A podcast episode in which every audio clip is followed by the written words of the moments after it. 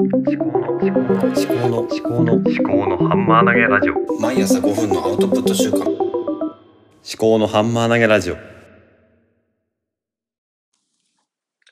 おはようございます。秋彦の記憶喪失保険。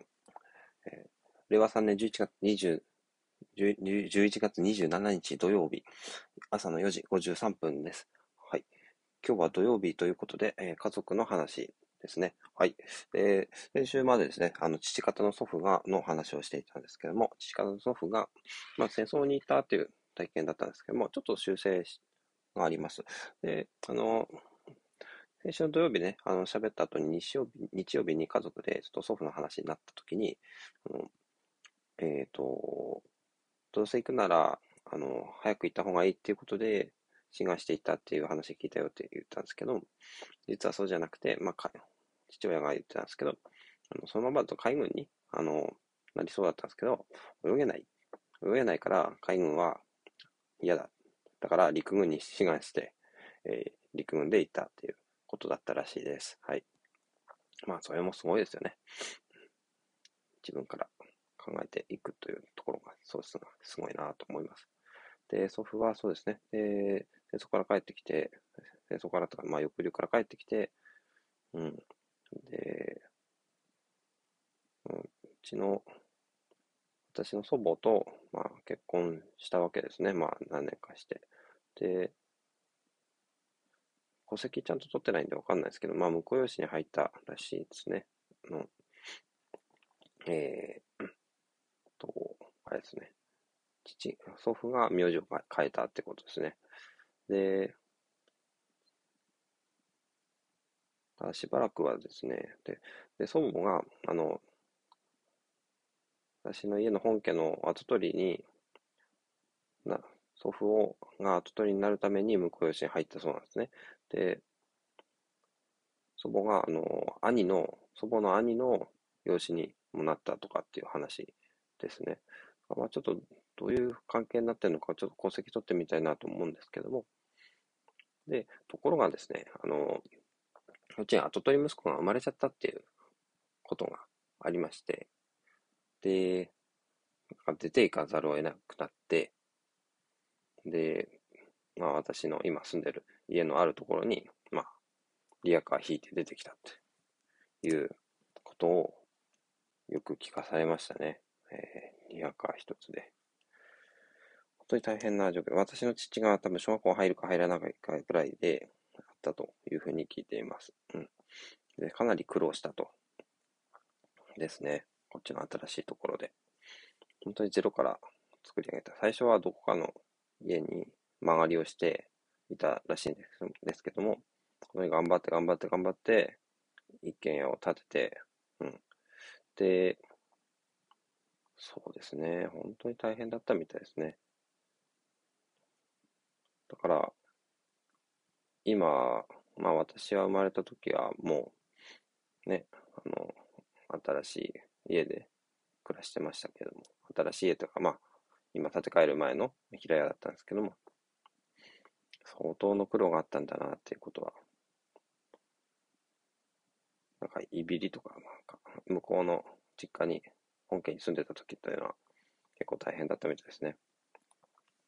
農作業とか田んぼとかの手伝いとかも、その後取り息子は全然やらないで、で、私の祖父とか祖母とかがやらされたりとか、まあ、こっち、こっちに引っ越してきてからも、あの、呼ばれて行ってやったりとか、向こうの後取り息子とかそういうのは全然やんないで、っていうようなことがあったらしいです。はい。大変だったんだなーっていうところですね。はい。うん、家族の話ということですね。うーん、あと何を話そうかなっていうことですね。まあ、父方の祖父母の話、まあ、まあ、ちょっとざっくりといきましたけども、まあ、母方の祖父母の話っていうのは私あんまりね、わかんないですよね。母方の方は、まあ、ちょっと離れたところに住んでて、まあ、もう亡くなってるんですね。もうかかなり前に。うん。まあ、あの子供の頃は存命だったんで、ちょくちょく、あの、お盆とか、正月とか、そういうお彼岸とか、そういう時に会いに行ったりしてましたけどね。うん。母方の祖父の方は、うん、かなり怒りん坊だったのかな。うん。母ただ、なんだったかな。昔は、えっ、と、屋根の瓦の職人みたいな。あーなんだったかな。ちょっと今度聞いてみたいと思うんですけど、母方の祖父の方はですね、屋根に登って、なんか色塗る塗装だったかな。ちょっと忘れちゃったんですけどね。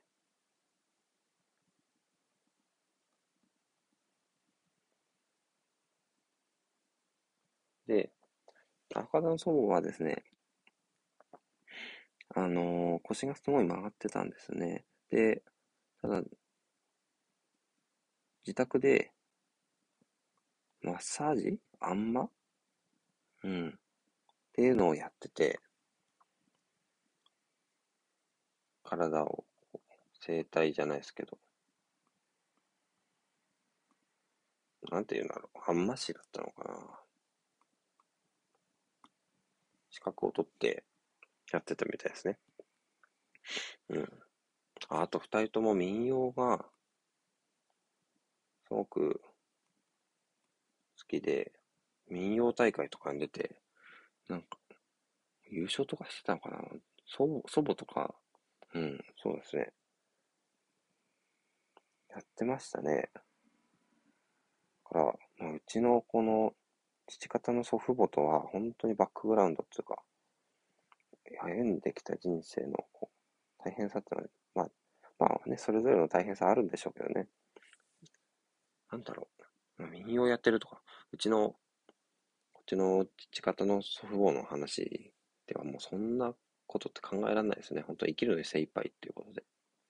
で母方の祖母の方も、えーと、結構大変だったみたいなんですね。うんと、実家が、まあ商売やってたみたいなんですけども、うんと、商売失敗して、借金だけになってとか、もともとは本当、本当裕福だったらしいですけど、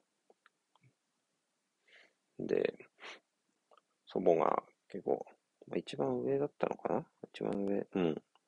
頑張って働いてとか、そういう話、まあその辺ももう一回、母親に聞いてみたいと思うんですけど、あの祖母の、まあ亡くなった時の葬式の時に、あの祖母の弟がですね、結構、あの、手紙みたいな、小冊子みたいな、小冊子じゃないですけど、ちょっと、えっ、と、コピー用紙何枚かで、えっ、と、祖祖母の歴史みたいなのをまとめてくれてたのがあったんで、それちょっと見てみたいと思うんですけど、結構まあ、苦労は苦労でしたようなんですね。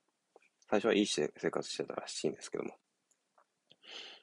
で、まあ、あんましの資格取ったりとか、うん。えー、本当に、まあ、昔の人って苦労してたんだなーっていう、なんかそう、ありきたりな感想ですけど。ですね。まあ今日、祖父母編はこんなところですかね。で、まあ今日、もうですね、8分くらい経ったんで、こんなところで。あ、あと最初に 1, 1分話すだけ日記やろうかなって思ってたので、今日ちょっとですね、時間が残り少なかったんで、忘れちゃいましたね。えっ、と、昨日は何があったかっていうと、うんと、娘、長男、あ、長長女、長女、5歳の学習発表会、幼稚園での学習発表会があって、それを、えー仕事を休んで見に行ったっていうことですね。で、うーんと、あ、そうですね。演劇みたいな、あの、音楽に合わせて、あの、あまり喋るっていうところはないんですけど、音楽の中にセリフが入ってて、でそれを聞きながらやるっていうね、やつだったんですけど、まあ可愛いですね。うん。で、娘が生まれた時に、5年前ですね、あの、私の父からの、まあ、プレゼントということで、あの、まあ、私がですね、電気屋で買った、あの、ホームビデオカメラみたいな、あの、パナソニックだったかな、買って結構お蔵入りしちゃってですね、で、それもったいないから、出して使って、そして、昨日の夜ですね、子供たちが寝ついた後に、あの、両親にテレビにつないで見せたんですけど、うん、やっぱりいいですね。あの、拡大して、携帯じゃ怖いかないですね、今のところ。うん。だから、まあそういう使い方、本当に、でもいいから、した方がいいんだなーって反省しました。今までめんどくさいから使ってなかったんですけどね。うん。ということでした。はい。で、あの、今日はですね、妻の実家に泊まりに行くんですよ。なので明日の配信できるかどうか、ちょっと正直言ってわかんないですね。はい。うん、どっか、うん、トイレでもいいから1分でも喋ってみようかなとは思うんですけど。はい。はい。じゃあ、今日はここまで。今日も聞いていただきありがとうございました。ではまた。